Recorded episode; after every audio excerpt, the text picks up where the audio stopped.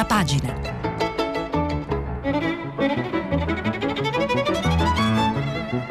Questa settimana i giornali sono letti e commentati da Stefano Cappellini, responsabile della redazione politica del quotidiano La Repubblica.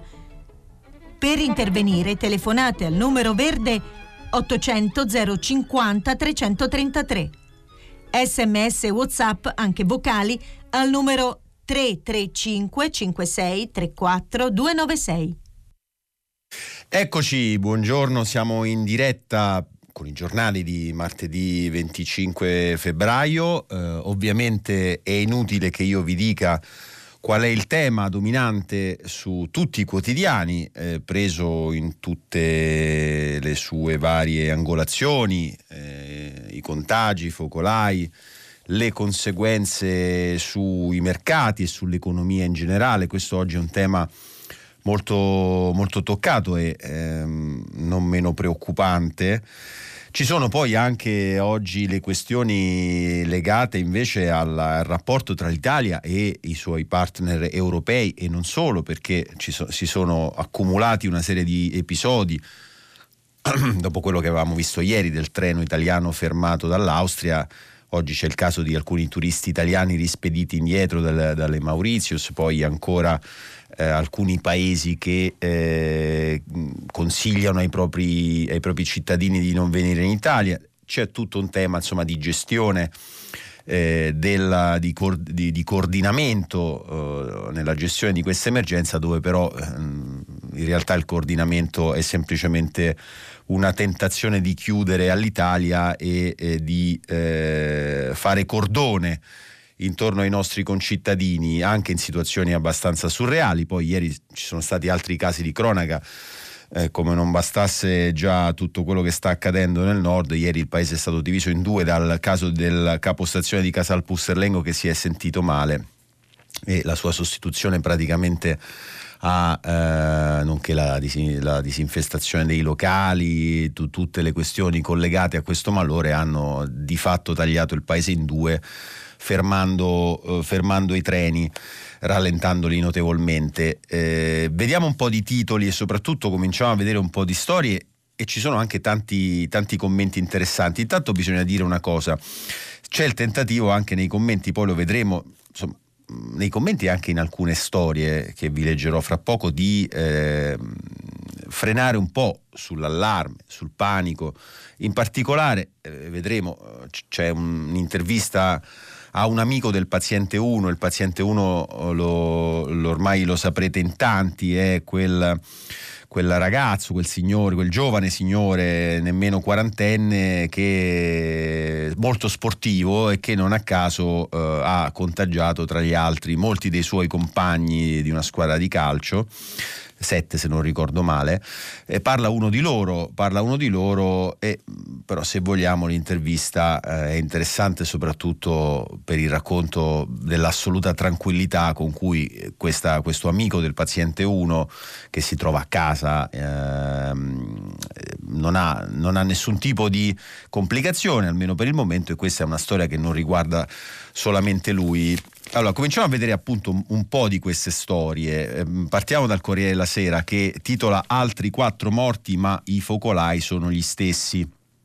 Non, non ci sono non ci sono contagi che, arrivino, che arrivino, arrivino da altre eh, zone del paese e questo ovviamente pur essendo il numero dei contagiati arrivato ben oltre 200 è sicuramente un aspetto eh, tranquillizzante, eh, dà perlomeno la speranza che eh, con il passare dei giorni si possa invertire la tendenza, il che non è poco. Eh, a pagina 2-3 il virus dalle zone rosse colpisce e contagia, il conto sale eh, a 7 morti, questo è eh, il bilancio complessivo, però sempre nella stessa pagina 2 del Corriere della Sera poi c'è un articolo in, uh, in, basso pagina, tutte le vittime erano anziane e con altre eh, patologie. Pezzo firmato da Cristina Marrone che dice per gli over 80 il rischio di morte arriva al 14,8%, più esposti anche cardiopatici, diabetici e malati di tumore. Eh, ovviamente c'è una città in particolare oggi, un po' su tutti i quotidiani, più raccontata di altri, che è inevitabilmente Milano, eh, la città più grande, più importante, investita da, eh, da questa emergenza. A pagina 3 del Corriere della Sera c'è il racconto di Elisabetta Rosaspina eh, che scrive così insolitamente fragile e spaventata, senza più un'agenda fitta di impegni professionali e mondani da rispettare, senza affanno, senza traffico, senza rumore e senza code, supermercati e farmacie a parte. Milano da ieri è in modalità pausa. Brutto a dirsi, ma è perfino più bella nella sua versione rarefatta, silenziosa, un po' attonita, amabile e quasi rassegnata. Il primo lunedì dopo l'annuncio dell'apparizione del coronavirus è cominciato con la mancata riapertura dei negozi cinesi nella zona di via Paolo Sarpi, non tanto per paura quanto per solidarietà. Una lunga fila di saracinesche abbassate, la risposta della Chinatown locale allo sgomento da contagio che si è impadronito della città. Qualche cartello sulle serrande fa riferimento alle disposizioni delle autorità sanitarie, ma altri si limitano a comunicare le date di chiusura delle ferie impreviste dal 24 febbraio al 1 marzo per cominciare. Ristoranti, parrucchieri, bar, manicure sempre aperti, domeniche comprese, si sono arresi all'infausto debutto dell'anno del virus eh, tenere aperto comunque sarebbe antieconomico. Un'unica cliente ha rallegrato per esempio la giornata di un centro estetico cinese disponibile in zona Porta Venezia. Se proprio devo andare in quarantena almeno avrò i piedi in ordine, stabilisce, pragmatica all'uscita.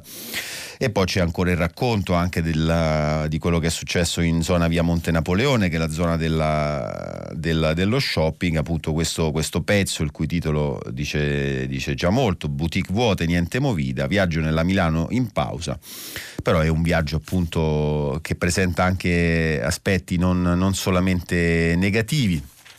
Su, sul racconto eh, di Milano, eh, ci sono altri pezzi, vi, vi, segnalo anche per esempio a pagina 3 di, eh, di Repubblica, bar vuoti, turisti in fuga, la corazzata Milano paga il conto più caro.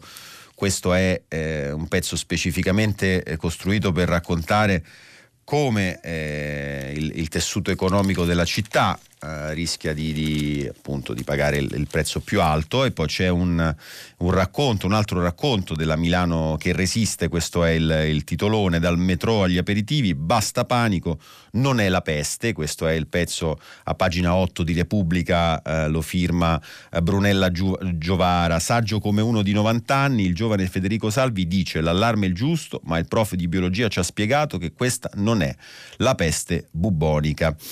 Questo è l'attacco del, del pezzo di Brunella Giovara su eh, Repubblica.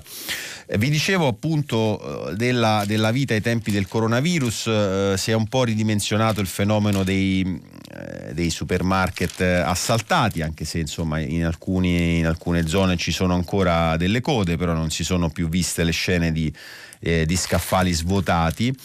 Vi dicevo appunto della questione anche eh, del, eh, dei malati. Cioè, vale la pena, penso, eh, può essere interessante leggere questa intervista a, ad Andrea, questo è, c'è solamente il nome, giustamente 37 anni, eh, vi dicevo appunto si tratta de, di un amico del paziente 1, eh, intervistato mh, mm, eh, su Repubblica, c'è anche l'intervista anche sul Corriere della Sera, ve la leggiamo da Repubblica, pagina 10, Mauro Rancati la firma e, e racconta appunto questo, questo Andrea, 37enne, alle 11.53 di domenica la dottoressa che mi aveva fatto il tampone mi ha telefonato per dirmi che ero positivo. Da allora sono chiuso in casa e nessuno mi ha più chiamato. Andrea, 37 anni, in isolamento nella sua villetta a Chignolo Po nel Pavese. Ho un po' di febbre, sale, arriva a 37,8 e poi scende. Mi fanno male le ossa, quello sì, ma per il resto sto bene. Dei 167 contagiati di ieri mattina, poi il conto è salito, 15 erano in terapia intensiva, 69 in ospedale e 83 a casa loro. Questo appunto forse non è, non è, passato così tanto, quindi è giusto ricordarlo, 83 del, di quel conto dei contagiati stanno eh, tranquillamente a casa come se avessero una normale influenza, come appunto Andrea, originario di Somalia, uno dei comuni lodigiani della zona rossa. Come è stato contagiato? chiede il giornalista. Gioco a pallone nel picchio di Somalia con Mattia, il paziente 1, due sabati, due sabati fa contro i Sabbioni di Crema, ero in, pan- ero in panchina vicino a lui. Quando il venerdì successivo è esploso il caso siamo rimasti sgomenti, il mister ha messo giù un elenco e l'ha mandato all'ATS. Ci siamo autoisolati, sabato verso le 20 sono arrivati a casa due medici con i carabinieri dei NAS e mi hanno fatto il tampone. Domenica mattina il verdetto.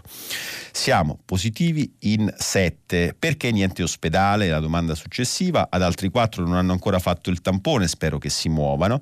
Noi siamo sempre rimasti a casa. Io sono uno sportivo, faccio il fisioterapista e sto bene. Ogni tanto do un colpo di tosse, ma poca roba.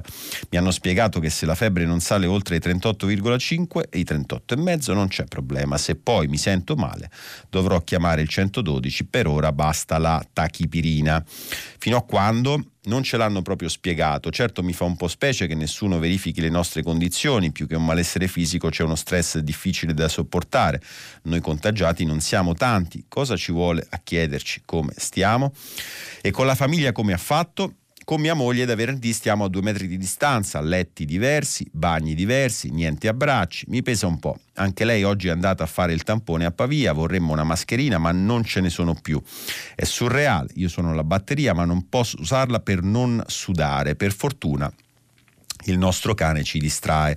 Può aver contagiato altri? Dopo la positività mi hanno fatto stilare un elenco dei miei contatti dei 14 giorni precedenti tra genitori e suoceri, clienti, colleghi amici. Sono 70-80 persone, devono testarle tutte.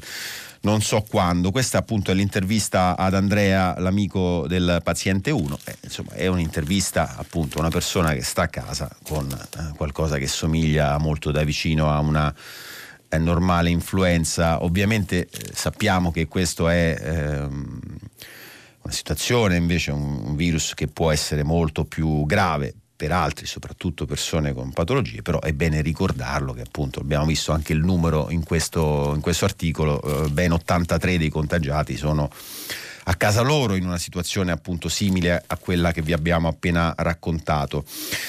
Eh, ancora, eh, a proposito però di eh, disagi, il virus divide l'Italia e piega le borse, questo è il titolo di apertura della stampa, il quotidiano, quotidiano di Torino, che a pagina 3 racconta una delle storie che ieri ha uh, dominato il quadro, ma soprattutto ha, ha creato allarme, altra, altri disagi. Stiamo, sto parlando ovviamente della, della, questione che ha rallentato il traffico ferroviario e di fatto eh, spezzato il paese in due a causa dei ritardi.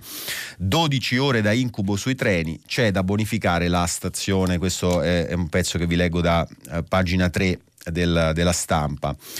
A bordo del Frecciarossa 9628 ognuno si dà la sua spiegazione, una chiara e ufficiale non c'è e non ci sarà fino a tarda sera. Ciascuno dei passeggeri cerca di capire come può le ragioni di quello che sta accadendo, telefonate, qualche protesta e domande a ripetizione al train manager che in realtà non ha mai una risposta precisa da dare.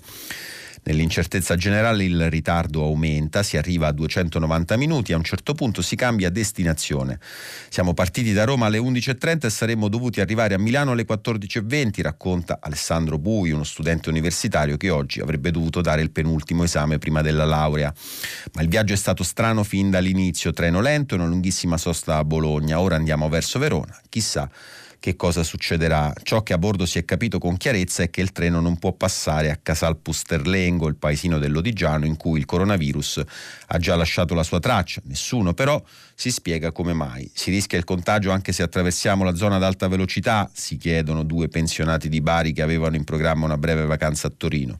Quel che ha creato il grande caos si comprende solo in tarda serata, due ore dopo il comunicato ufficiale di RFI la società appunto che gestisce le ferrovie. Il guaio è che il rischio del contagio questa volta ha investito anche la stazione, proprio quella di Casal Pusterlengo, uno dei paesi della zona rossa lombarda. A presentare i sintomi, come sempre ancora da verificare, è il capostazione, ma in attesa di conoscere le sue condizioni, il problema diventa la bonifica della stazione, dove si trova un importante centro di controllo del traffico ferroviario. La ASL ordina la bonifica e nessuno può mettere piede all'interno di quegli uffici. Il risultato è scontato ma non previsto, collegamenti interrotti, percorsi deviati e ritardi di molte ore. L'unica linea rimasta dopo il deragliamento di Lodi, quella dei regionali che passa tra Piacenza e Milano, è fuori uso ed è il caos.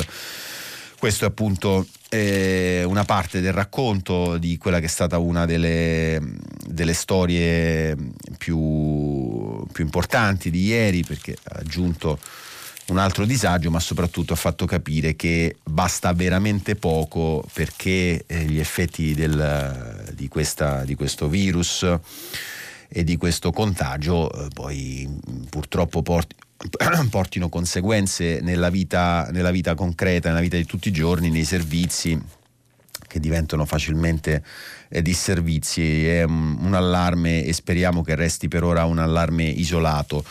Eh, ancora eh, bisogna dire che c'è una eh, polemica importante che ha avuto anche conseguenze mh, nel dibattito politico. Qual è questa polemica oggi? Eh, il fatto che, eh, questo lo ha detto il Presidente del Consiglio Giuseppe Conte, eh, il problema di base è che qualcosa non ha funzionato, qualcosa è stato sbagliato all'ospedale di Codogno che eh, in qualche modo è eh, sospettato di essere il chiamiamolo il focolaio zero, vogliamo, vogliamo, usare questa espressione, non so se è corretta, magari non proprio, ma insomma sicuramente il centro dell'epidemia, come, come recita una parte del titolo del pezzo eh, sul messaggero, pagina 6, eh, il pezzo lo firma Mauro Evangelisti, nell'ospedale dove tutto è cominciato, il governo accusa due punti, virgolette, hanno sbagliato. L'epidemia è partita dal nosocomio di Codogno, qui tutti i giorni rischiamo per sfidare il coronavirus. Il Premier dice protocolli ignorati e la Regione Lombardia ribatte. Pensate a mandarci tamponi e mascherini durata poco insomma, il clima di, di, collaborazione, di unità nazionale anche tra eh, governo e, e, e, regioni che come, come sappiamo soprattutto nel, Lombard, nel, caso del Lombardo-Veneto stiamo parlando di regioni di segno politico diverso rispetto a al governo nazionale. Ospedale di Codogno, nel tardo pomeriggio i volti si incupiscono, la fatica e la paura lasciano spazio al dolore, è morto un paziente, 62 anni di Castiglione d'Adda, anche lui è una vittima del Covid-19, dell'epidemia da coronavirus che proprio dal pronto soccorso di questa piccola struttura è esplosa. In corsia sono stremati, il lavoro non si ferma mai, stanno tutti cercando il paziente zero, ma il vero epicentro del contagio del coronavirus che sta paralizzando e spaventando la Lombardia ha il viso sofferente del paziente 1, l'uomo di 38 anni anni che aveva la febbre alta e non sapeva di essere infetto. L'epidemia è partita da questo pronto soccorso, il luogo peggiore possibile. Il Premier Conte accusa una gestione di una struttura ospedaliera non del tutto propria, secondo i protocolli prudenti che si raccomandano in questi casi, ha contribuito alla diffusione. Si infuria l'assessore regionale al welfare Giulio Gallera, sono accuse ingiuste, difendo i medici dell'ospedale di Codogno, hanno fatto il loro dovere e seguito i protocolli inviati dal Ministero della Salute e dall'OMS che dicevano di fare i test solo a chi tornava dalla Cina, addirittura all'inizio si diceva solo da Wuhan. Piuttosto Conte ci deve spiegare perché la protezione civile si è fatta trovare sguarnita di strumenti in questa emergenza, non ha mascherine, non ha i tamponi, non ha nulla e chiedono a noi di reperirle in pochi giorni. Conte lasci stare i medici di Codogno. In pronto soccorso siamo stati perfino fortunati, dicono gli esperti di indagine epidemiologica, senza la falsa pista dell'altrettanto falso paziente zero tornato dalla Cina, forse la scoperta del contagio sarebbe venuta ancora più tardi, con il numero degli infettati moltiplicato per due o per tre. Qui a Codogno il pronto soccorso oggi è chiuso, restano operativi i reparti di eh, medicina e rianimazione con una quarantina di pazienti. Medici e infermieri sono divisi tra la paura del contagio, un gruppo in quarantena, altri costretti a turni di 12 ore. E questo è il caso appunto eh, che è diventato subito politico. Vi segnalo sempre in questa, in questa pagina 6 del messaggero quei detective a, a chiappavirus alla ricerca del paziente zero, perché tutto questo, come, come, si capisce anche dall'insistenza sul paziente 1, manca ancora invece il, il principio della catena e non è ovviamente una mancanza da poco. Eh, sulla polemica politica mh, mm, vi segnalo sulla stampa mh, mm, l'assessore Lombardo che, che parla nel, in questo pezzo del messaggero è intervistato eh, dice appunto conferma da non nessuna falla, sta al governatore spiegare la poca prevenzione, nella stessa pagina c'è anche l'intervista a un altro governatore di una regione eh, toccata dal, dal, contagio che è l'Emilia Romagna, Stefano Bonaccini, rieletto da poco, rivendico le misure per limitare il contagio, la salute viene prima. Ecco, questa polemica sui eh, governatori e soprattutto sul rapporto tra eh, il governo nazionale, le, le, misure prese dal governo nazionale e le misure invece prese eh, singolarmente da, dalle, da, da, regioni e comuni è un tema al centro de, eh, di vari commenti oggi in particolare vi segnaliamo quello sulla prima pagina di Repubblica a firma di Sergio Rizzo, che, eh, il cui titolo dice già molto, Tutti uniti in disordine sparso. Oggi il governo Conte proverà con i governatori a mettere un ordine nel caos. Auguri, ma fra gli effetti collaterali del Covid-19 c'è quello di aver moltiplicato certi interrogativi sul nostro paese. Per esempio, come spiegheranno agli alunni di una scuola di Viterbo che non si va più in gita al lago di Vico, distante 14 km verso sud, perché a 460 km verso nord c'è chi ha preso l'influenza cinese? L'ha deciso il Consiglio dei Ministri, diranno i professori nella speranza di non essere presi per matti perché non si andava a Codogno, epicentro dei contagi, era una scampagnata per vedere papere e fenicotteri senza pericolo di incontrare anima viva. Altrettanto difficile sarà per le loro colleghe di una scuola elementare romana persuadere bambini di 8 anni che non vedranno la mostra degli impressionisti a Palazzo Bonaparte, Piazza Venezia, perché alcuni signori hanno preso una fastidiosa malattia ben al di là del fiume Po e neppure i loro genitori potranno farsene una ragione, sia chiaro. Qui non si tratta di minimizzare, ma di usare il buon senso, possibilmente remando tutti nella stessa direzione, caratteristiche purtroppo non molto presenti nelle nostre pubbliche amministrazioni, dove anche in questo frangente abbiamo avuto la netta sensazione che la preoccupazione maggiore non sia stata quella di garantire la sicurezza dei cittadini, quanto quella di tutelare se stessi per non essere poi imputati di inerzie o negligenze. Trattasi di un comportamento sempre più diffuso che spesso abbiamo potuto apprezzare, sia pure in scala inferiore, quando il sindaco ordina di chiudere le scuole e i parchi pubblici non a causa di una tormenta di neve, ma perché piove forte o c'è molto vento. E anche in questo caso ognuno va per conto proprio, senza una briciola di coordinamento, si assiste così eh, a iniziative che lasciano letteralmente basiti in questa folle gara fra chi vuole vincere il primato della zona più rossa Capita così che il presidente della regione Basilicata Vito Bardi, ex vicecomandante della Guardia Finanza eletto nelle liste di centrodestra, emani una militaresca ordinanza con cui prescrive la quarantena ai lucani che rientrano nei confini regionali dopo essere passati nelle due settimane precedenti in Lombardia, Veneto, Emilia Romagna, Piemonte, Liguria. Ok, se i sindaci di Ischia, isola chissà perché suddivisa in sei comuni, riscoprono anche loro le, radici, le comuni radici borboniche, vietando gli sbarchi di turisti lombardi e veneti almeno fino al 9 marzo. Per non parlare dei rettori che decidono di sbarrare le porte delle università non a Milano o Lodi, ma a Chieti o eh, Pescara. E, insomma, questo è tutto chiuso, anzi no.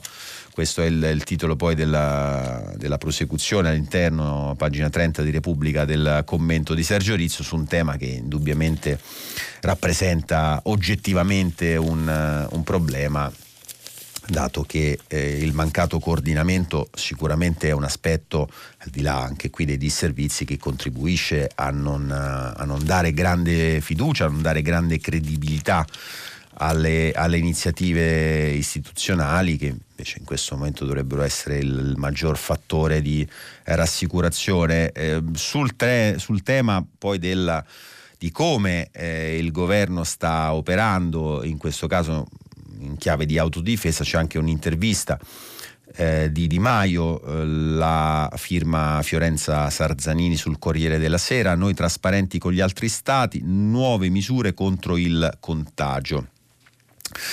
Eh, chiede Sarzanini, treni bloccati al Brennero, con nazionali rimpatriati, qui si fa riferimento appunto a, quei, a, quegli italiani che erano andati in vacanza in Mauritius, una parte dei quali sono stati rispediti in patria. Italia sconsigliata da molti governi. Ministro Di Maio, che cosa pensate di fare? Mi ha chiamato il collega austriaco per spiegarmi che i treni erano subito ripartiti, mentre alle Mauritius sono stati attivati i canali diplomatici per assistere gli italiani. Sono casi sporadici, io dico che tutti dobbiamo raccontare la realtà per combattere la psicosi, non per alimentarla. Però l'Italia rischia di rimanere isolata, siamo un paese forte, trasparente e responsabile e questo è un appello che voglio inviare a tutta la comunità internazionale. Impronteremo la nostra comunicazione all'estero sulla trasparenza che in questi casi è la misura dell'affidabilità per un paese. E qual è il messaggio? Invieremo un report giornaliero, risponde Di Maio, a tutte le nostre ambasciate affinché possano sensibilizzare le controparti. Aggiorneremo tutti i governi del mondo con la massima chiarezza a sostegno anche degli italiani che si recano all'estero e del nostro corpo diplomatico che sta operando con grande professionalità. Voglio sottolineare che al momento ci sono due focolai che coinvolgono circa 50.000 persone su 60 milioni eh, di cittadini. Però, chiede Sarzani, si moltiplicano le ordinanze di chiusura, sono davvero necessarie?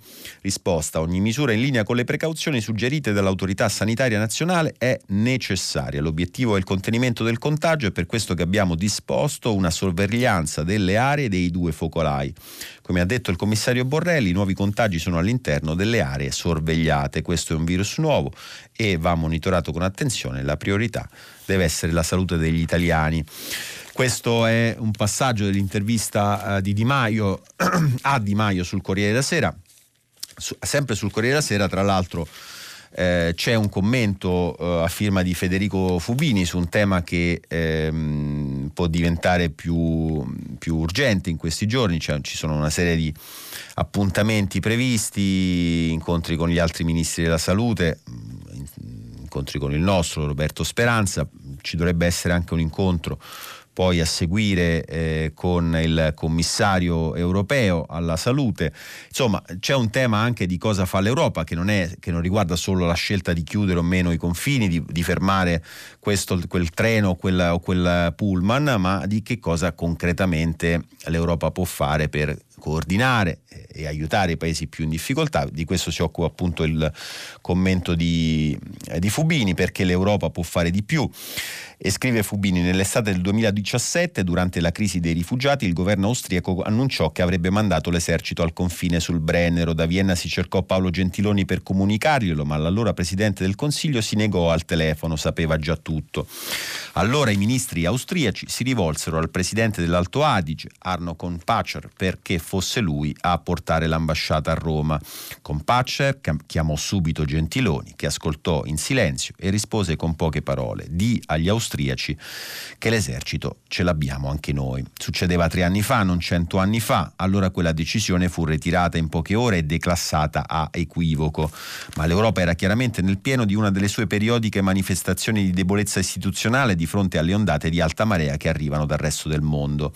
Da allora qualche passo avanti sui rifugiati è stato fatto, non molti, ma in questi giorni la storia torna a trasformarsi in un enorme specchio nel quale l'Unione Europea si guarda e capisce quanto sia pericolosa la sua incompiutezza. La lezione è comunque chiara, l'Europa è uno spazio nel quale ci si sposta liberamente come dentro uno stesso Stato, un mercato unico dove le, via- dove le, merci viaggiano senza controlli né attriti, ma non è pronta a difendere queste conquiste in un sistema globale che di continuo ci mette sotto pressione con sempre nuovi shock successe fra il 2015 e il 2017 con la crisi dei rifugiati, quando l'Italia e la Grecia furono lasciate da sole, come fosse un problema loro, rischia di succedere di nuovo con eh, il coronavirus. Questo è un passaggio del, eh, del commento di Fubini eh, sulla questione di un'Europa che rischia ancora una volta di sprecare l'occasione eh, di battere un colpo Ehm, andiamo rapidamente, vi devo leggere ancora tanto. Eh, e, mm, oggi sono, sono, tanti i pezzi che vale la pena leggere. Io vi segnalo intanto anche sul tema insomma, della reazione psicologica a questa, a questa situazione. Eh, due, due, pezzi mm, di due firme importanti, sempre sul Corriere della Sera, Aldo Cazzullo, uscirne più forti dipende soltanto da noi e c'è un racconto appunto soprattutto della reazione di, di Milano. Milano, scrive Cazzullo, è in effetti semideserta ma non è nel panico. Questo surreale Ferragosto di fine febbraio provoca un senso di spaesamento, una doverosa preoccupazione per l'economia, un legittimo timore per il contagio, ma dà anche il senso di una città e di un paese che reagiscono. Questo è un passaggio che dà il senso di questo, di questo articolo di Aldo Cazzullo. C'è invece anche Natalia Aspesi su eh, Repubblica, ridatemi l'allegria di Milano e vale la pena leggere l'incipit di questo pezzo. Se durante la guerra, sotto i bombardamenti, i cinema fossero stati chiusi non avrei visto né Pia dei Tolomei né la città d'oro primo film a colori di propaganda nazista, e mi incantò bambina per gli abiti da contadinella della protagonista bionda e procace. Me ne ricordo persino il nome, Cristina Soderbaum. Questa è, è l'incipit eh, del pezzo di Aspesi su Repubblica e vale la pena anche andare avanti, ve lo garantisco. Eh, ancora sulla questione eh, delle polemiche politiche, eh, anche oggi eh, i, i, quotidiani più vicini alla destra, più vicini a Salvini, eh, ci vanno giù pesante, libero, eh, dopo già una, una, bella sequenza di, di titoli effetto, oggi, oggi, titola così, le vie del virus sono infinite, eh, centinaia di contagiati, sette morti, attività paralizzate al nord, mezza Europa vieta ai suoi cittadini di venire qua, però Fontana e Zaia sono fiduciosi, supereremo l'emergenza. Sono, quindi sono Fontana e Zaia, diciamo, i due i, i, due in prima fila, gli unici due in prima fila evidentemente per, per Libero. Uh, firma anche oggi Vittorio Feltri, il fondatore del quotidiano, non esistono vaccini antistupidi eh, è il titolo del suo commento. C'è un altro virus oltre al corona ed è quello della stupidità che è incurabile, non esiste un vaccino in grado di debellarlo. Sentite questa storia. Domenica sera a Milano scatta l'allarme in piazza Gaia Aulenti, gira voce che nel grattacielo Unicredit, dove prendono posto 1700 dipendenti, hanno scoperto che un tizio è stato contagiato, parte l'ordine. Chiudere l'immenso edificio, nella notte si scoprirà che la notizia era una bufola. Nessuno però è, si è scandalizzato. Però molti giornalisti e politici hanno attaccato brutalmente Libero accusandolo per i suoi titoli metaforici non avevamo capito che fossero metaforici, di alimentare il panico. Ormai arrabbiarsi col nostro quotidiano è diventato una moda, anzi un'infezione che si propaga come una malattia grave.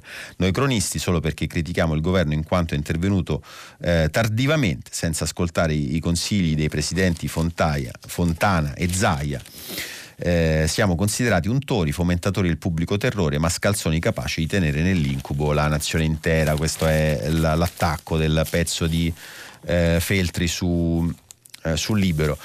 E poi c'è la verità. Eh, la verità fa questo titolo qui: Gli africani ci mettono in quarantena. La gestione schizofrenica del governo fa passare l'Italia come paese di appestati.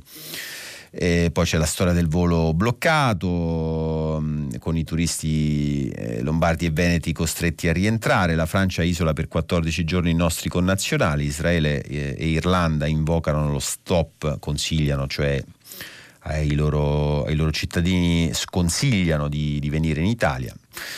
E, e, poi c'è Maurizio Belpietro, il direttore, che firma un, uh, un commento che, che, parte così. Ora perfino gli africani ci mettono in quarantena per il coronavirus. Perfino, eh? Perfino. Eh.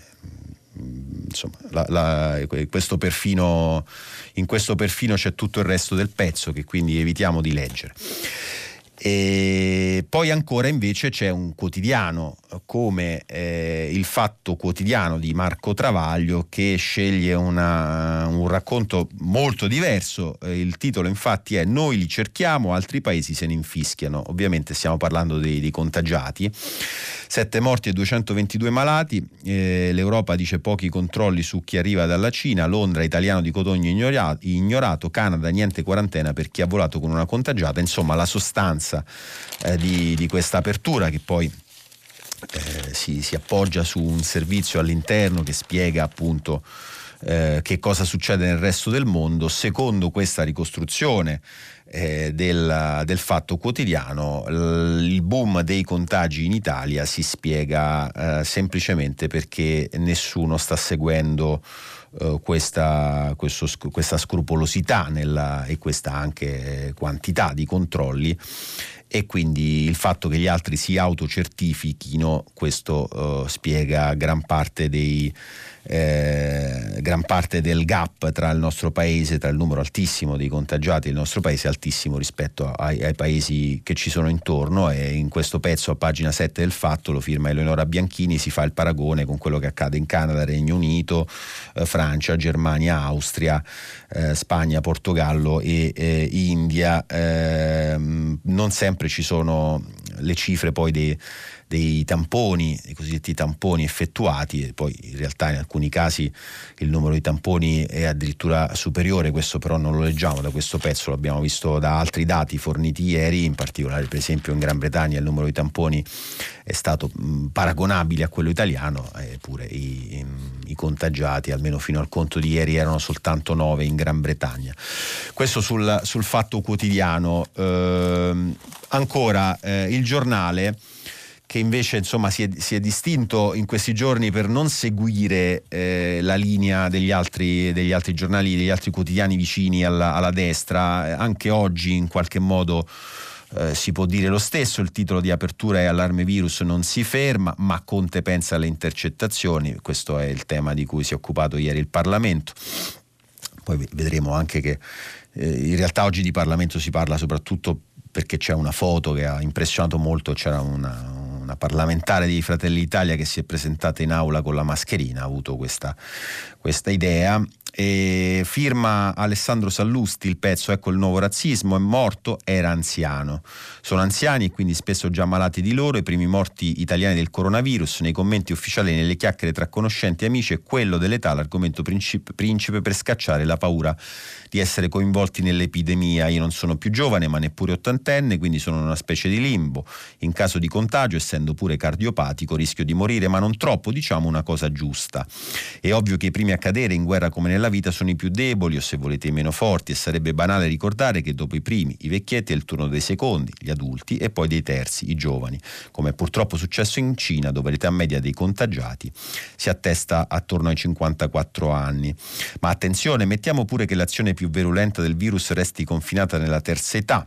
Parliamo di un bacino potenziale di oltre 12 milioni di persone a rischio, tanti sono gli ultra 65 anni in Italia e se stringiamo il campo agli ultra ottantenni la cifra scende a 4 milioni direi non proprio noccioline. Se l'epidemia dovesse fare strage in questa fascia di popolazione darebbe certo una mano ai traballanti conti dell'Inps, ma non mi sembra questo un valido motivo per lasciarglielo fare.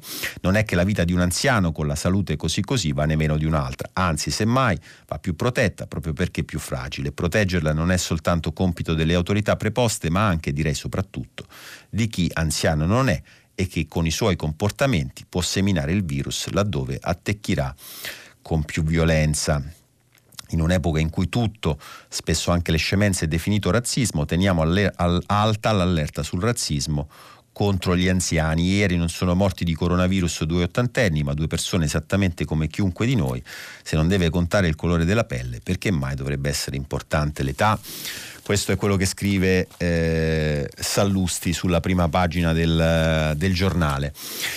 Allora, ci stiamo avviando verso la conclusione. Io intanto però vi voglio segnalare anche appunto delle questioni che in qualche modo hanno sì a che fare con uh, il, il, virus, però uh, riguardano altro, riguardano uh, gli sviluppi soprattutto della politica, in particolare sia dal manifesto sia dal tempo c'è un tema che rischia di diventare eh, ancora più importante nei prossimi giorni, cioè eh, questa emergenza è compatibile col fatto che in teoria eh, e anche in pratica fin qui eh, dovremmo tutti andare a votare il 29 marzo per il referendum sul taglio dei parlamentari? Ecco, cominciano ad esserci dubbi sul fatto che questa situazione sia compatibile con una giornata elettorale e, e tanto che con toni ovviamente molto diversi questi due quotidiani che vi ho citato, il Tempo e il Manifesto, si occupano della questione. Il Tempo lo fa a pagina 2. Il virus salverà la casta, casta maiuscola, eh, rigorosamente maiuscolo, ci mancherebbe. Si inizia a valutare l'ipotesi di rinviare il referendum sulla riforma del taglio dei parlamentari. Il pezzo eh, dice il referendum sul taglio dei parlamentari in bilico è appeso all'emergenza coronavirus, il tema ancora non è stato affrontato dal governo ma l'ipotesi di un rinvio è già iniziata a circolare. Il ragionamento è il seguente, se il picco dei contagi dovesse avvenire tra qualche settimana con l'approssimarsi della consultazione referendaria del 29 marzo diventerebbe un serio problema organizzare i seggi nelle scuole, peraltro in questi giorni già chiuse in varie eh, regioni. La stessa cosa La stessa cosa vale per, eh, va, va, segnalata appunto sul, sul, manifesto, con l'emergenza sanitaria non si può votare il 29 marzo, il pezzo lo firma eh, Massimo Villone, ex parlamentare peraltro, eh, che parte citando un decreto legge che il 23 febbraio 2020 che reca misure urgenti in materia di contenimento e gestione dell'emergenza epidemiologica con le determinazioni assunte dalle competenti autorità rende necessario un rinvio del referendum sul taglio dei parlamentari, perché appunto l'articolo 1 dice eh, Villone eh, del decreto elenca tra le misure consentite la sospensione di manifestazioni o di iniziative di qualsiasi natura, di eventi o di ogni forma di riunione in luogo pubblico o privato anche di carattere culturale, ludico, sportivo e religioso. E infine vi citavo prima le intercettazioni, eh, il quotidiano che oggi punta su questo per l'apertura è il riformista, eh, il, il nuovo, la, la nuova versione targata Piero Sansonetti che titola Giustizia il virus sta coi 5 Stelle e cancella i liberali. Questo perché eh, secondo la, questa lettura appunto ha favorito il passaggio eh, del decreto intercettazioni Sansonetti si rammarica che eh, già nell'attacco del pezzo che anche Forza Italia abbia rinunciato agli emendamenti sul decreto intercettazioni. Ancora, prima di lasciare l'argomento eh, per qualche segnalazione finale extra eh, coronavirus, il Sole 24 Ore ovviamente eh, non poteva che essere così, è uno di quei giornali che dedica più spazio a, alle conseguenze economiche eh, immediate ma eh, anche sul medio e lungo periodo, virus, tonfo delle borse, oro, oro al top, eh, in arrivo il nuovo DL per le imprese, questo è il titolo di apertura del quotidiano economico, a pagina 2 c'è un servizio firmato da Carlo Marroni e Sara Monaci, così l'economia paga già il prezzo di incertezze e eh, psicosi sanitaria, rischi incalcolabili. Le dinamiche scatenate dal coronavirus ricordano la teoria del cigno nero, un evento non previsto che eh, scombussola tutto. Eh, ovviamente non, non c'è ancora modo di capire eh, quale potrebbe essere la portata finale complessiva degli effetti sull'economia di questa situazione, ma insomma la preoccupazione è sicuramente più che legittima. Pagina 3 poi sempre del Sole 24 ore, allarme virus, ondata di vendite sui mercati, la giornata di Milano si chiude con un pesantissimo meno 5,43% che azzera i guadagni da inizio anno eh, balzo dello spread a 144 punti, ma tonfo anche a Wall Street, volatilità al top da gennaio 2019 e poi c'è appunto questa corsa ai beni rifugio, i, i rendimenti dei treasury americani ai minimi storici, sotto zero tutta la curva dei Bund tedeschi, oro ai massimi eh, da sette anni. Questo è ehm, quadro congiunturale eh, di, delle, dei primi effetti di questa, di questa, epidemia che ovviamente, eh, ricordiamolo, non è, non è, certo solo un problema italiano, eh, adesso è, è esploso sicuramente in Europa il caso Italia per il picco dei contagi, ma evidentemente le conseguenze non sono certamente solo nostre. È rimasto poco tempo e eh, oggi mm, non, non, sono riuscito a segnalarvi nulla di particolarmente eh, interessante che non riguardi l'emergenza del momento, però per chiudere invece su tutt'altro e per segnalarvi soprattutto un pezzo che indubbiamente vale la pena leggere eh, a pagina 23 del quotidiano La Repubblica, Eterno Kobe, celebrità e tifosi salutano i Bryant, anche il mito Jordan in lacrime, c'è stato questo evento commemorativo a Los Angeles, il pezzo lo firma Emanuela Audisio e il ricordo di Vanessa per marito e figlia, forse Dio sapeva che loro due dovevano stare insieme, parte la causa contro la società di elicotteri, ve lo volevamo segnalare perché merita, si chiude qui la parte di lettura dei giornali, vi aspetto tra poco per, la, per il filo diretto. Stefano Cappellini, responsabile della redazione politica del quotidiano La Repubblica, ha terminato la lettura dei giornali di oggi. Per intervenire chiamate il numero verde 800 050 333 sms e whatsapp, anche vocali, al numero 335 56 34 296. Si apre adesso il filo diretto di prima pagina. Per intervenire, porre domanda a Stefano Cappellini, responsabile della redazione politica del quotidiano La Repubblica, chiamate il numero verde 800 050 333. Sms e WhatsApp, anche vocali, al numero 335 56 34 296. La trasmissione si può ascoltare, riascoltare e scaricare in podcast sul sito di Radio 3 e sull'applicazione Rai Play Radio. Eccoci, siamo di nuovo in diretta e stiamo per ascoltare le vostre telefonate eh, che come sempre sono molto numerose e come, come numerosi sono anche i messaggi, gli sms che, che arrivano da voi che avete, mm, che avete la cortesia di, di, ascoltarci, di stare con noi e di seguire questo programma che ha sempre un, un pubblico appassionato e, e competente. Eh, ovviamente anche i messaggi inevitabilmente sono quasi tutti sulla questione coronavirus e, e dispiace insomma in questi giorni poter eh, fare una rassegna meno varia del solito, ma è evidente che insomma l'interesse eh, è questo l'interesse principale, anche se eh, è giusto dire che c'è anche chi segnala insomma, che eh, c'è il rischio di accrescere il panico, c'è Mauro che dice voi giornalisti accrescete il caos e la psicosi invece di educare, Lombardia e Veneta hanno polemizzato invece di fare eh, controlli, insomma il tentativo ovviamente è sempre quello di informare su un tema su cui i cittadini hanno senz'altro eh, desiderio di essere informati, sicuramente può scappare qualche titolo più sensazionalistico o, o, o più a effetto, ma insomma eh, devo dire che eh, questo no, non, non toglie che l'attenzione dedicata al tema sia un'attenzione semplicemente eh, proporzionata anche a quello che sta accadendo, perché eh, stiamo parlando di un pezzo peraltro molto importante del paese eh, in una situazione di estrema difficoltà e con, e con tanta preoccupazione dei, dei cittadini per la, per la, propria salute, per quella dei, dei, propri cari.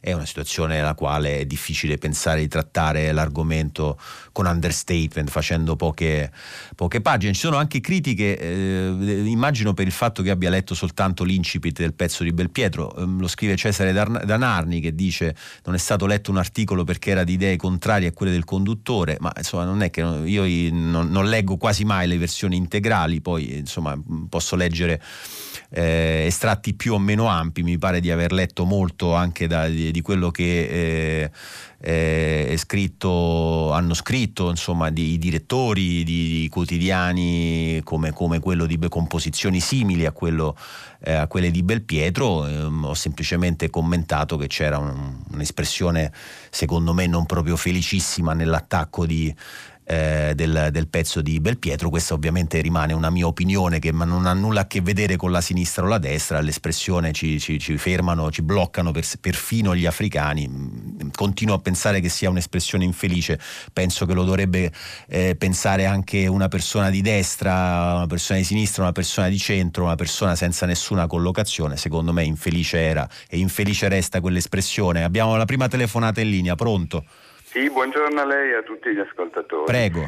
Eh, la mia considerazione parte naturalmente dalla questione del coronavirus, ma è un pochino più politica. Cioè, mi sembra che questa confusione che c'è stata tra le regioni e queste autonomie regionali che poi permettono di prendere decisioni su temi così importanti e assolutamente nazionali riporti al fatto che queste autonomie regionali sono semplicemente assurde, folli eh, se ne è parlato ancora, si è parlato di autonomie differenziate cose del genere. Io credo che al di là del rispetto della partecipazione dei cittadini, peraltro riconosciuta dalla Costituzione e che deve essere strumento quindi di confronto, quindi l'ente locale come strumento di confronto, ma poi ci sono temi assolutamente nazionali, la sanità, la cultura, la scuola, eh, la giustizia, i trasporti, l'energia, ecco, temi sui quali non si può lasciare un'autonomia regionale. Io credo che questa vicenda del coronavirus ci dovrebbe far riflettere su questo tema e riportarci forse a un'attenzione maggiore alla necessità di avere sempre politiche nazionali su temi come quelli che ho citato prima, a cui aggiungerei sicuramente la previdenza e i contratti di lavoro. Sì, io sono, sono d'accordo con lei sul fatto che purtroppo veniamo da anni di, di, regionalismo spinto, c'è stata una vera e propria sbornia, poi ha, avuto, ha assunto nomi diversi, per un certo periodo insomma era la sbornia del federalismo, eh, del decentramento, la devolution. Eh, in realtà si sono prese scelte che poi si sono rivelate in, in drammatica eh, controtendenza perché proprio mentre tornava fondamentale a centrare alcune scelte, tornare ad avere un ruolo forte dello Stato centrale, invece l'Italia ha deciso di rinunciare a questo ruolo forte e in questo momento eh, se, ne, se, ne, avvertono tutte le conseguenze negative, non, in realtà se, se, ne, se queste conseguenze si erano avvertite anche prima eh, di questo caso eh, coronavirus.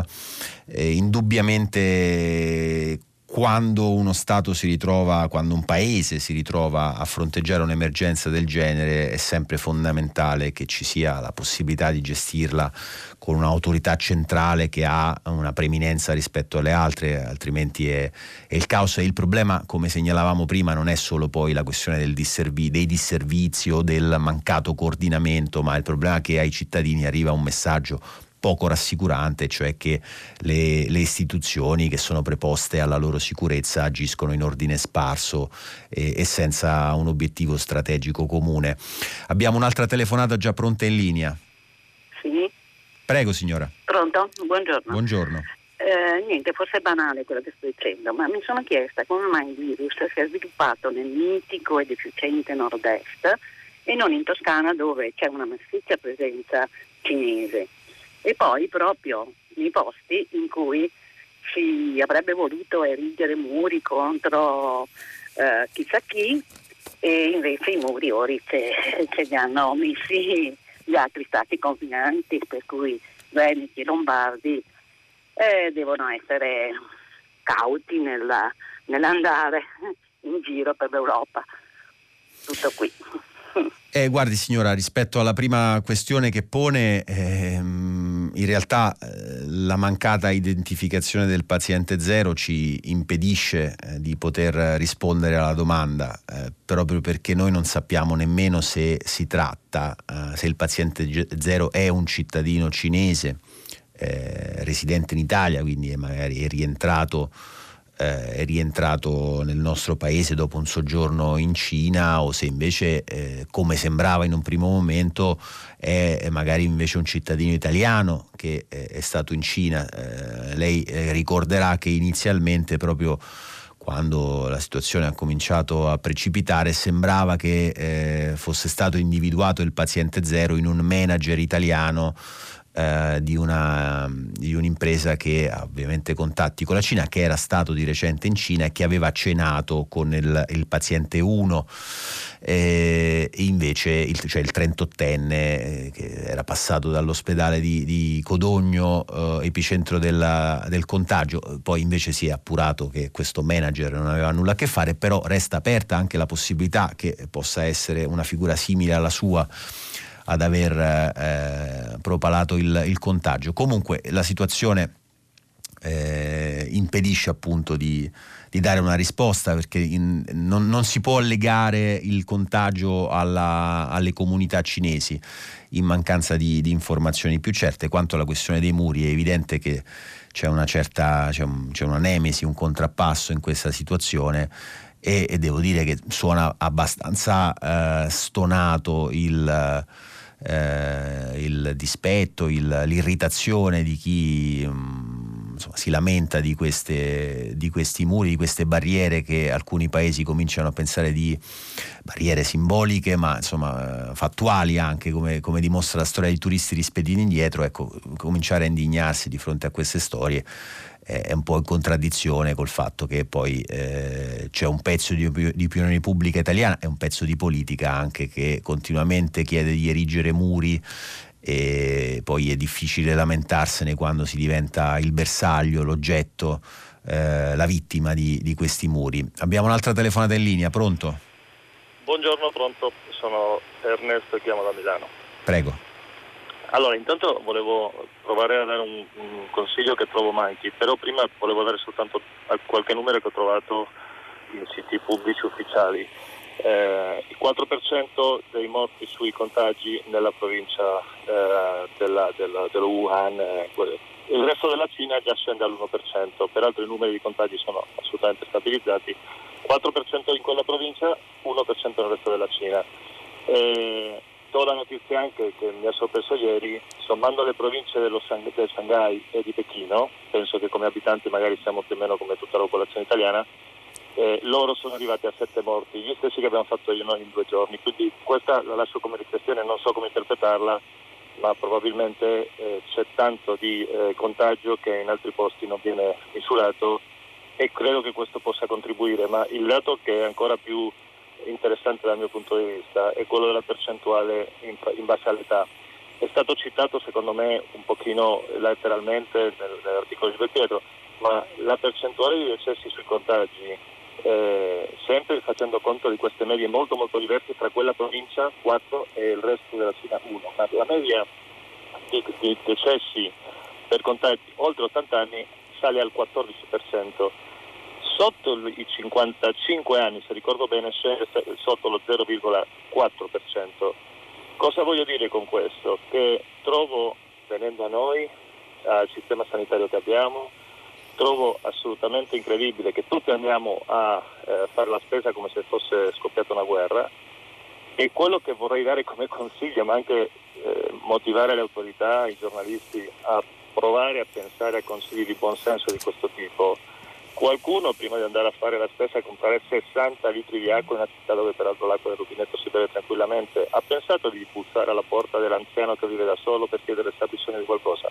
Perché sono gli anziani che sono maggiormente a rischio, sono gli anziani che non devono contagiarsi. Il resto delle persone, io sono uno sportivo di 50 anni, forse mi contagerò, ma probabilmente anche se mi contagio, se vengo contagiato, probabilmente le, eh, l'impatto sulla mia salute sarà spero, è, è, è molto, statisticamente molto molto rilevante. Sì, allora, eh, la, ringrazio, la ringrazio, è stato, è stato chiaro e, ehm, e, devo dire che questo tema delle, delle, fasce deboli è un tema che non bisogna dimenticare perché ehm, eh, mi trovo d'accordo con quello che scrive Sallusti questa mattina eh, con il senso, il senso ultimo del suo, del suo commento sul giornale e, è chiaro che si, si, vuole rassicurare quando si dice eh, rischiano solamente le fasce, le fasce più deboli, le, le, persone più anziane, le persone con altre patologie. Mm, mm, ci sta, è, è, anche umano che questa possa essere parte del messaggio lanciato a, al Paese per rassicurare, messaggio peraltro eh, vero nella, nella sua essenza però non bisogna dimenticare che eh, poi stiamo parlando comunque di persone, di cittadini in carne e ossa che eh, appartengono a queste fasce e che, la cui morte non è comunque considerabile un fatto così secondario o trascurabile. Quindi anche ieri abbiamo letto eh, la mail di un'ascoltatrice di, um, assidua di questo di questo programma che eh, spiegava di avere appunto in famiglia eh, un caso di una persona più debole e ovviamente invitava a, riflettere sul fatto che come del resto accade già con la normale influenza, per la quale appunto quelle fasce vengono invitate a prendere il vaccino, anche con questa, questo coronavirus quelle fasce sono più a rischio e ovviamente loro eh, non è che esiste un sacrificio accettabile, no? quello di, di, quelle fasce lì. Eh, da questo punto di vista bisogna ricordarselo quando si cerca magari comunque in buona fede di mandare un messaggio rassicurante al paese. Eh, abbiamo un'altra telefonata pronta in linea. Buongiorno. Buongiorno, sono Roberto, parlo da Cagliari. Prego. Eh, io vorrei parlare del referendum, tra un po' andremo a votare il taglio dei parlamentari. E, e credo che insomma, del coronavirus si stia parlando forse troppo, anche andare a votare molto, sarà molto importante perché la nostra struttura parlamentare, la nostra architettura eh, subirà una modifica importantissima ed è fondamentale secondo me parlarne, informare, eh, tra l'altro un referendum in cui mi pare non sia necessario raggiungere il quorum, quindi chi vincerà la maggioranza darà un, un taglio importante, un'impronta importante al prossimo Parlamento. quindi credo che i media dovrebbero parlare molto di questa cosa. Sarebbe veramente una modifica epocale. Vorrei sapere cosa ne pensa. No, eh, guardi, le rispondo molto volentieri eh, perché eh, tra l'altro mh, se ci ha seguito nell'ultima parte della lettura dei giornali eh, forse avrà sentito che ci sono stamattina anche dei quotidiani che ipotizzano lo spostamento della, della data del voto che al momento è fissata per il 29 marzo. Queste sono solamente delle ipotesi e non c'è alcuna certezza, non c'è stato alcun segnale che si proceda in quella direzione, però, però Va detta una cosa, eh, anche ammesso che ci siano tutte le condizioni eh, per votare, anche in quelle regioni che in questo momento si fa fatica a immaginare eh, eh che possano organizzare il voto in tutta tranquillità, eh, c'è un altro problema che, che, è quello che segnalava lei, cioè si può mh, permettere che si vada al voto mh, per un referendum che comunque ha a che fare con con il cuore della nostra democrazia, la Carta Costituzionale, inevitabilmente senza che ci sia stata un'informazione degna di questo nome, perché il rischio molto concreto è che si arrivi eh, da qui al 29 marzo, non manca molto, ormai di fatto un mese, si arrivi senza, senza un'informazione, senza che i cittadini abbiano potuto farsi un'opinione più, più completa, più approfondita, eh, in alcuni casi addirittura senza che se ne rendano nemmeno conto, perché eh, se eh, il, l'emergenza coronavirus, noi speriamo di no ovviamente, ma continuerà a essere prioritaria, non c'è dubbio che questo andrà a scapito della informazione eh, sul referendum, andare al voto in queste condizioni, ecco, davvero varrebbe la pena, varrebbe la pena riflettere se, se, è una cosa buona e opportuna. Abbiamo un'altra telefonata pronta. Sì, eh, pronto, sono Valerio da Urbino. Eccoci. Pronto, sono Valerio da Urbino. Prego, prego. Buongiorno. Dunque, eh, volevo, eh, ho mandato un sms, volevo semplicemente far notare questa cosa che è una banalità, però ehm, questo allarme su, uh, sul, sul, coronavirus che ha portato comunque uh, ad aumentare uh, le regole di, di, attenzione rispetto all'igiene, no? alle cose più elementari, no? ehm, per assurdo stavo pensando che probabilmente permetterà a persone con una salute compromessa o degli anziani che magari sarebbero venuti in contatto con uh, banali virus intestinali o banali virus uh, influenzali, uh, di cavarsela, di, di, salvarsi la vita, perché um, appunto non, non, non, non, rischiando o comunque rischiando meno di venire in contatto con, um, con, con altri virus grazie a queste um, attenzioni, queste regole di igiene, eh, appunto, eh, eh, ehm, eviteranno di, di, rischiare la vita magari, per assurdo, no? quindi magari ringrazieranno questo, questo allarme sul, eh, dovranno eh, eh, ringraziare questo allarme sul, um, sul coronavirus. Io, io, devo dire una cosa. La dica rapidamente più, però. Io sono molto più preoccupato, avendo un'attività in proprio, sono molto più preoccupato di prendere una banale influenza perché eh, eh, curandomi con, con, metodi naturali magari ehm, eh, ehm, sarei, sarei, coinvolto per due o tre settimane, dovrei chiudere l'attività per due o tre settimane con delle perdite economiche. No?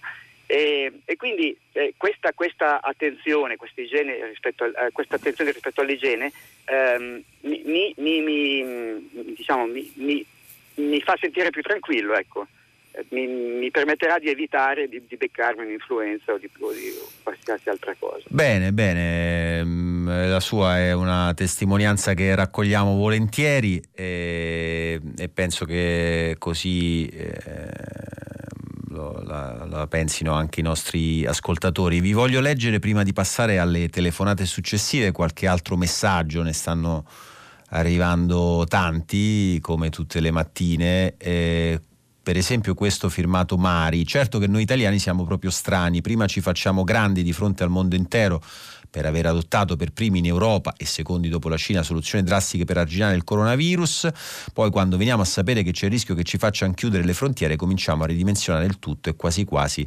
ritrattiamo pure. E beh, in effetti insomma un, po' è così, eh? un po' è così, non, non si può dare torto eh, a Mari eh, e poi ancora mh, mm, è vero che il virus lo trovi se lo cerchi e noi cerchiamo dopo che non siamo stati in grado di prevenire, noi non abbiamo solo più positivi, abbiamo anche più eh, ricoverati e deceduti, dice eh, Rossella di eh, Teramo. E poi ancora eh, un messaggio eh, firmato solo con l'iniziale R, caro Cappellini, non ci sono presupposti nemmeno con questo virus perché si impari qualcosa in questo paese. Eh, qualcosa che non sia il dito ma uh, la luna, poi insomma ci sono un po' di commenti sui pezzi di Feltri, di Belpietro, qualcuno positivo, qualcuno, qualcuno invece eh, negativo. Eh, comunque, insomma, continuate a scriverci, ne leggeremo altri prima della fine del filo diretto. Intanto c'è un'altra telefonata in linea. Pronto? Pronto? Prego. Eh, buongiorno, dottor Cappellini. Sono Franco da Macerata. Mi dica. Mi, la eh, sento niente, perfettamente. Volevo sottolineare il fatto che mh, tutti pronti a dare addosso all'Italia da parte dell'Europa perché ha sbagliato a chiudere i voli con la Cina, no? Ma secondo me ha fatto bene. Quello che per me non hanno fatto bene sono stato proprio i paesi europei, perché per esempio quando facevano la triangolazione di Pechino, Amsterdam, Pechino, Londra, Pechino, Parigi, poi Milano, eccetera, loro li hanno fatti questi controlli come li faceva l'Italia, così diciamo capillari? Questo vorrei sapere. Non è che questi signori sempre, applicano sempre il motto ognuno per sé, Dio per tutti, come hanno fatto per i migranti e come ha fatto per esempio l'Inghilterra nei riguardi di Giulio Regeni, indifferenza. Poi pronti a dare addosso, ma avete sbagliato là, ma loro li hanno fatti questi controlli così accurati e loro lo sapevano, delle persone che venivano dalla Cina, eh, perché si fermavano ad Amsterdam oppure a Francoforte, eccetera. Io questo vorrei sapere.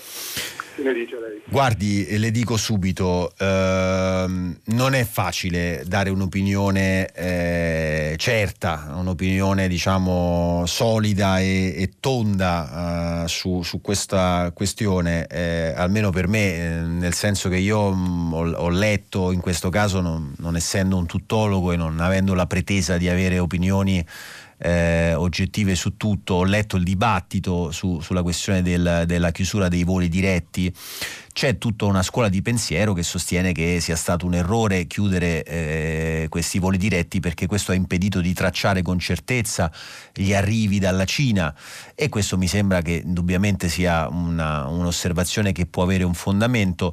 Eh, io non so però quanta, e, e, francamente non so nemmeno se ci sia chi è in grado di dirlo con, con certezza, quanto questo abbia potuto influire. Eh, ricordiamo sempre un fatto, noi stiamo parlando in questo momento senza avere certezza certezza sulla identità del paziente zero. Eh, questo non è un fatto da poco perché eh, mentre si affastellano tutte le opinioni, ognuno dice la sua, noi ancora adesso non sappiamo chi è il paziente zero, non sappiamo se è arrivato dalla Cina, se è un cittadino eh, cinese che vive in Italia, se è, un, se è un cittadino italiano che è stato in Cina, non sappiamo nulla di tutto questo e non sappiamo il percorso che ha seguito. Non è un, proprio un fatto da poco, unito al fatto, e questo insomma va detto con certezza, che i numeri effettivamente a livello europeo potrebbero essere diversi in molti paesi. Perché eh, come abbiamo raccontato con l'intervista all'amico del paziente 1 eh, che sta a casa con una normale influenza, con una febbre nemmeno troppo alta, eh, la possibilità che ci siano stati eh, cittadini europei eh, positivi al coronavirus e che non sono stati tracciati, non sono stati eh, censiti semplicemente perché eh, appunto stanno a casa con una banale influenza, eh, questa è una possibilità molto concreta, eh, lo dicono i fatti, lo dice il racconto appunto di quella situazione eh, per la quale sappiamo che si può vivere, eh, la, la, si può convivere con il virus sostanzialmente come con una eh, influenza di tipo eh, normale. Ovviamente questo non vale per tutti, però è sicuramente un fattore che permette di pensare che possano esserci dei casi che non sono stati registrati nel resto di Europa e, e su questo credo che non ci siano molti dubbi. Abbiamo un'altra telefonata in linea, pronto? Sì, pronto? Prego.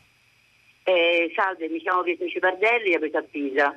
Eh, io ho ricevuto un messaggio da una persona che non conosco che ha messo il punto sulla disumanizzazione del panico che sta sconvolgendo l'Italia di fronte a questo, eh, questa epidemia, che non è poi un'epidemia, comunque di questi casi, i primi casi di coronavirus. E allora questo, questo messaggio è un messaggio di tipo letterario, culturale, che mi ha veramente allargato il cuore e, e l'ho, l'ho, condiviso con moltissimi giovani che sono veramente le persone più, eh, più deboli di fronte a questo panico che, sta, che sta sconvolgendo il nostro sistema eh, italiano dal punto di vista non solo culturale, ma hanno chiuso le scuole, l'università Milano è sotto, è sotto assedio, sembra di essere in guerra.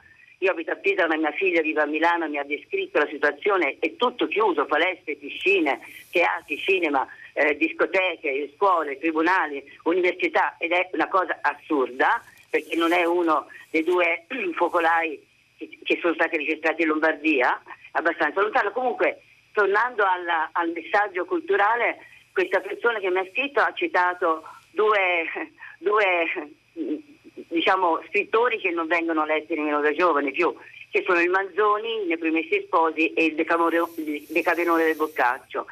E dice che il Manzoni non aveva visto la peste, ma l'ha descritta molto bene nel, nei Promessi Sposi, dove descrive la follia, dice la follia, la psicosi, l'origine della peste, e Manzoni, che non aveva visto la peste, ma aveva studiato documenti su documenti sul, su, sul, sull'emergenza peste, sul caso peste, cita il Boccaccio che invece eh, scrive eh, il Decamerone come un inno alla gioia per eh, rispondere con, diciamo, con eh, leggerezza, mh, mm, diciamo, senza panico ad una situazione di peste che invece lui stava vivendo.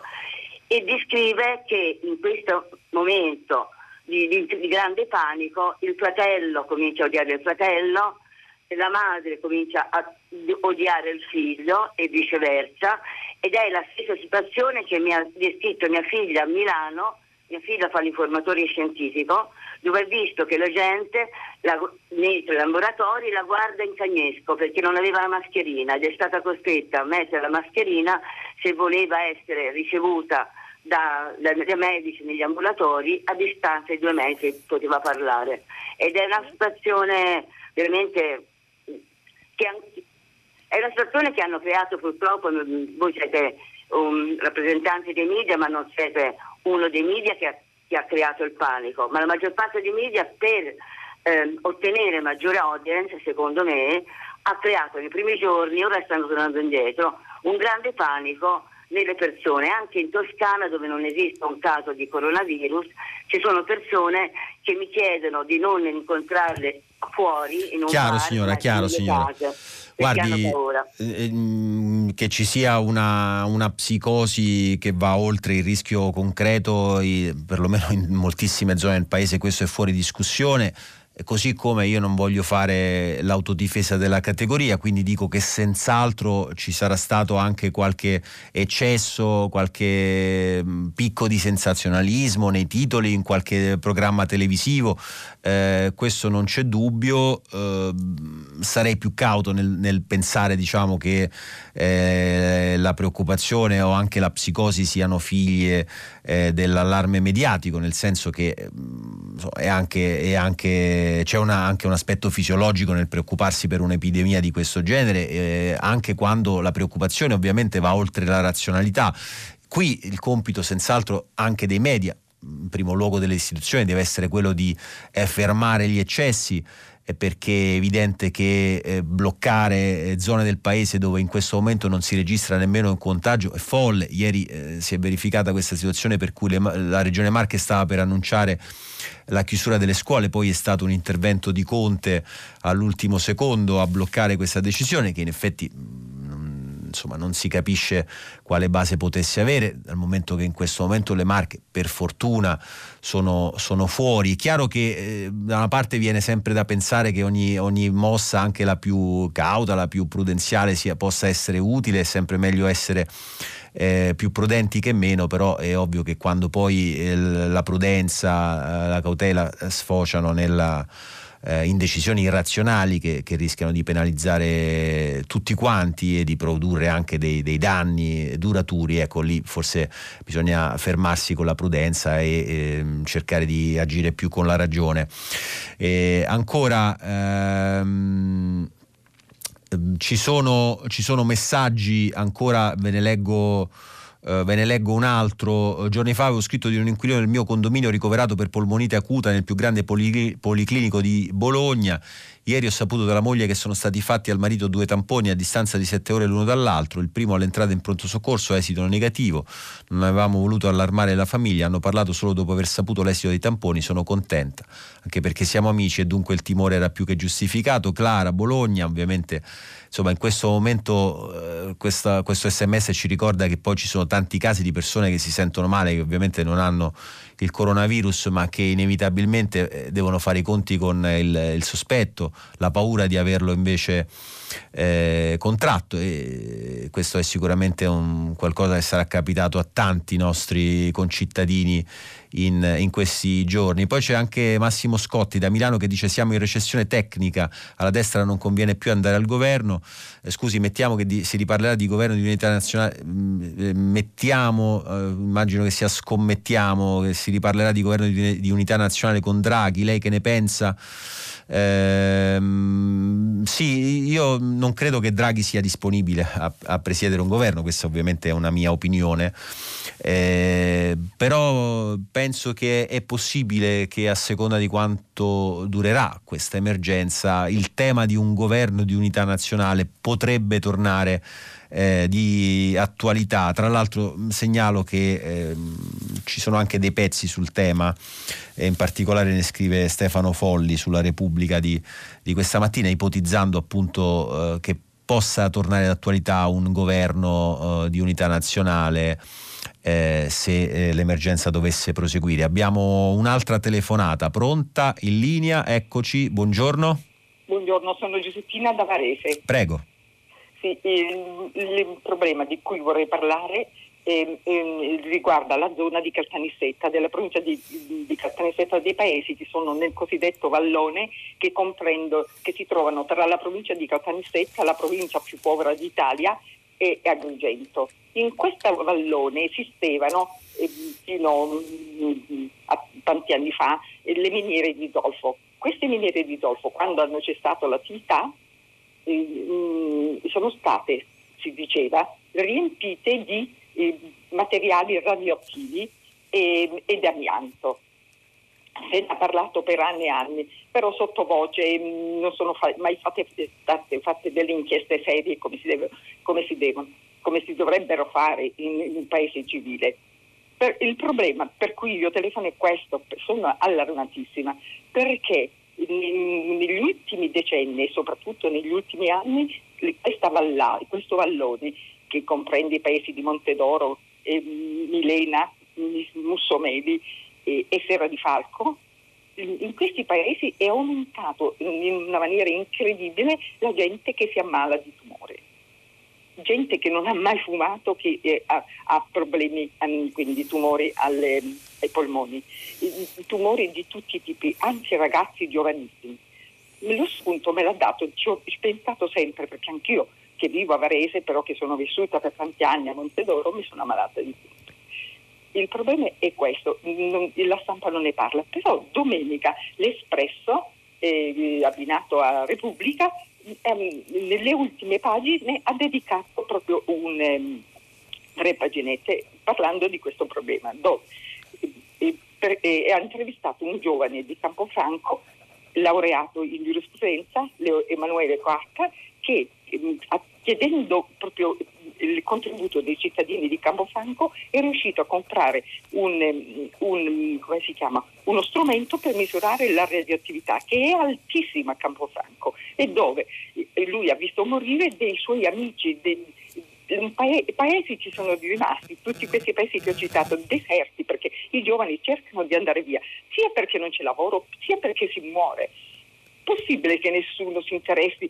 Fanno inchieste di tutto e di tutti e, di, e parlano di Va bene signora, grazie. Ma la politica è di questo che Certo, ma, no, ma, non c'è dubbio, eh, lei ha perfettamente ragione, la politica che diventi un esercizio accademico astratto e che non si occupi delle questioni che interessano i cittadini non è, non è una politica degna di questo nome. Indubbiamente lei ha spiegato questa vicenda, ha spiegato anche che c'è in realtà un settimanale che ne ha appena parlato, ma insomma sicuramente questo suo intervento eh, ci ricorda che c'è un'altra questione su cui tenere desta l'attenzione. Sono sicuro che eh, ci saranno sicuramente altri, eh, altre testate, altri, altri, giornali che se ne occuperanno. Eh, intanto vi devo dare una notizia non proprio positiva perché ve la leggo da, dal sito di Repubblica, ci sono due casi di eh, coronavirus accertati, accertato eh, fuori dalla, dai focolai, uno a Firenze e uno a, a Palermo. Eh, si tratta del primo caso di tampone positivo per coronavirus in Toscana.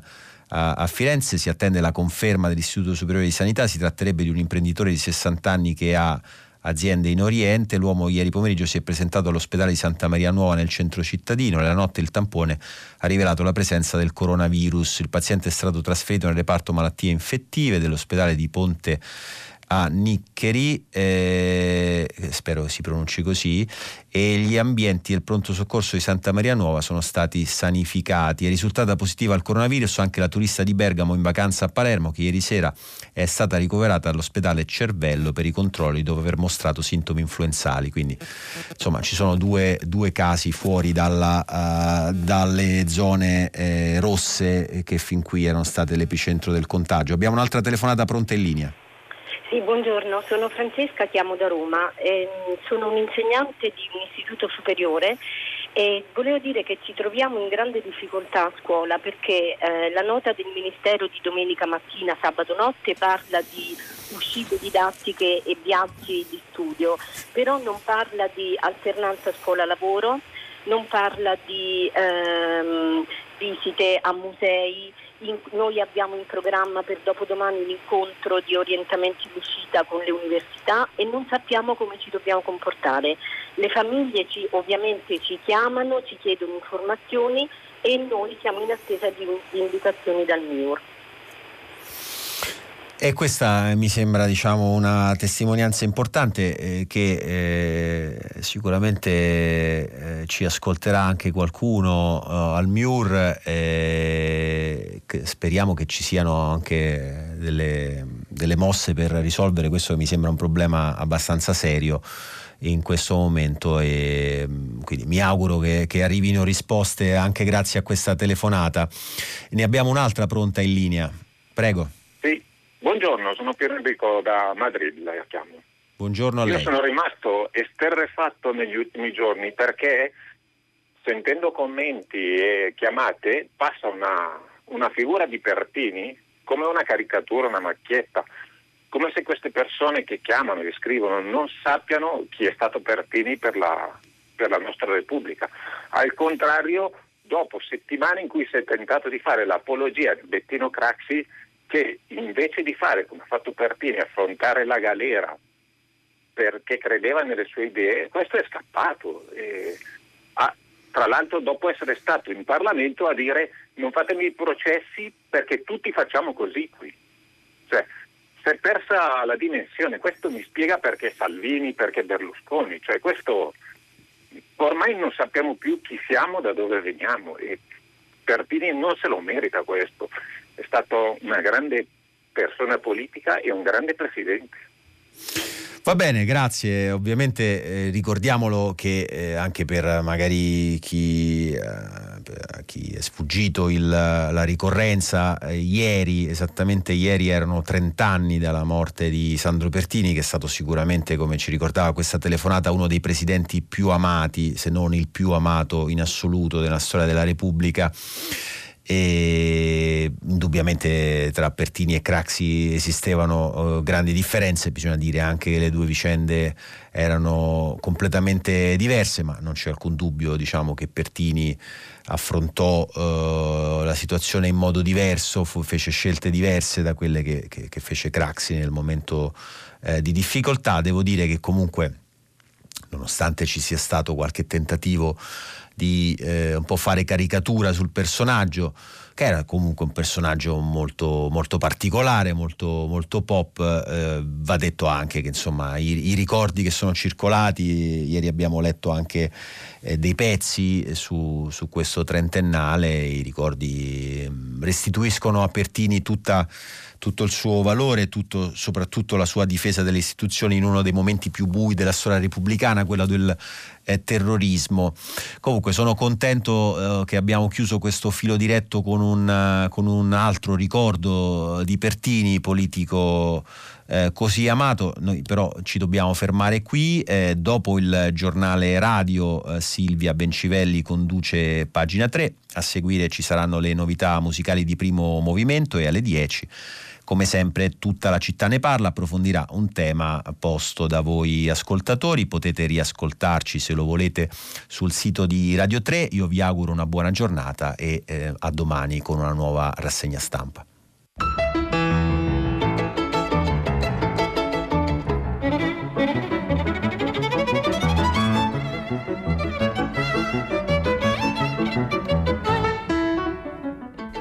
Stefano Cappellini, responsabile della redazione politica del quotidiano La Repubblica, ha letto e commentato i giornali di oggi. Prima pagina è un programma a cura di Cristiana Castellotti. In redazione Maria Chiara Beranec, Natascia Cerqueti, Manuel De Lucia, Cettina Flaccamento. Posta elettronica, prima pagina, chiocciolarai.it. La trasmissione si può ascoltare, riascoltare e scaricare in podcast sul sito di Radio 3 e sull'applicazione Rai Play Radio.